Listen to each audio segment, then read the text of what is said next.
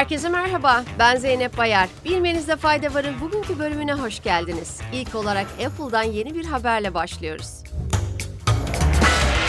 Mac bilgisayarlarda Intel çiplerini kullanmayı bırakan teknoloji devi Apple, şimdi de mobil cihazlarda kendi ekranlarını kullanmayı hedefliyor. Konuya yakın kaynaklardan edinilen bilgiye göre Apple bu süreci gelecek yılın sonuna kadar en yüksek fiyatla Apple Watch ürünlerinin ekranlarını değiştirerek başlatmayı planlıyor. Bu adım şirketin ürünlerinin tasarımı ile özellikleri üzerinde daha fazla kontrol sahibi olma ve kendi ürettiği bileşenleri kullanma girişiminin bir parçası olarak değerlendirildi.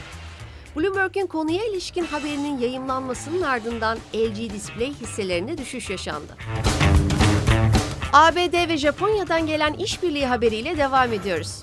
ABD ve Japonya, küçük modüler tip dahil yeni nesil nükleer reaktörlerin geliştirilmesine işbirliğine gideceğini duyurdu. Japonya Ekonomi, Ticaret ve Sanayi Bakanı Nishimura Yasutoshi, konu hakkında gazetelere yaptığı açıklamada mevcut reaktörlerden tam olarak faydalanmak ve daha güçlü tedarik zinciri oluşturmak için ABD ile işbirliği imkanlarını araştıracağız dedi. Fransa'da emeklilik yaşı 62'den 64'e yükseltiliyor. Fransa Başbakanı Elizabeth Bon, 2030 yılına kadar emeklilik yaşının 64'e yükselmesiyle ilgili reform tekliflerini parlamentoya sunacaklarını açıkladı. Emeklilik sistemimizi değiştirmenin Fransız halkı arasında soru işaretleri ve korku uyandırdığının gayet farkındayım diyen Born, reform için halkın desteğini toplamanın artık hükümetin görevi olduğunu söyledi.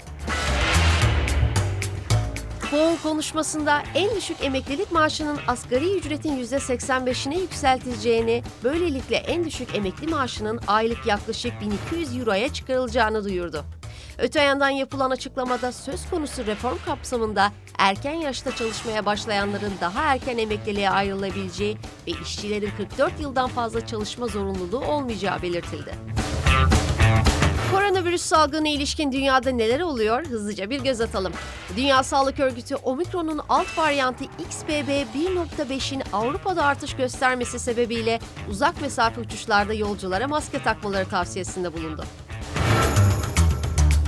Çin'de ise Covid-19 tedbirlerinin gevşetilmesinin ardından ülkede vaka sayılarının ulaşılması beklenen ilk tepe noktasını geride bıraktığı tahmin ediliyor. Bugünlük bu kadar. Yarın tekrar görüşmek üzere. Hoşçakalın.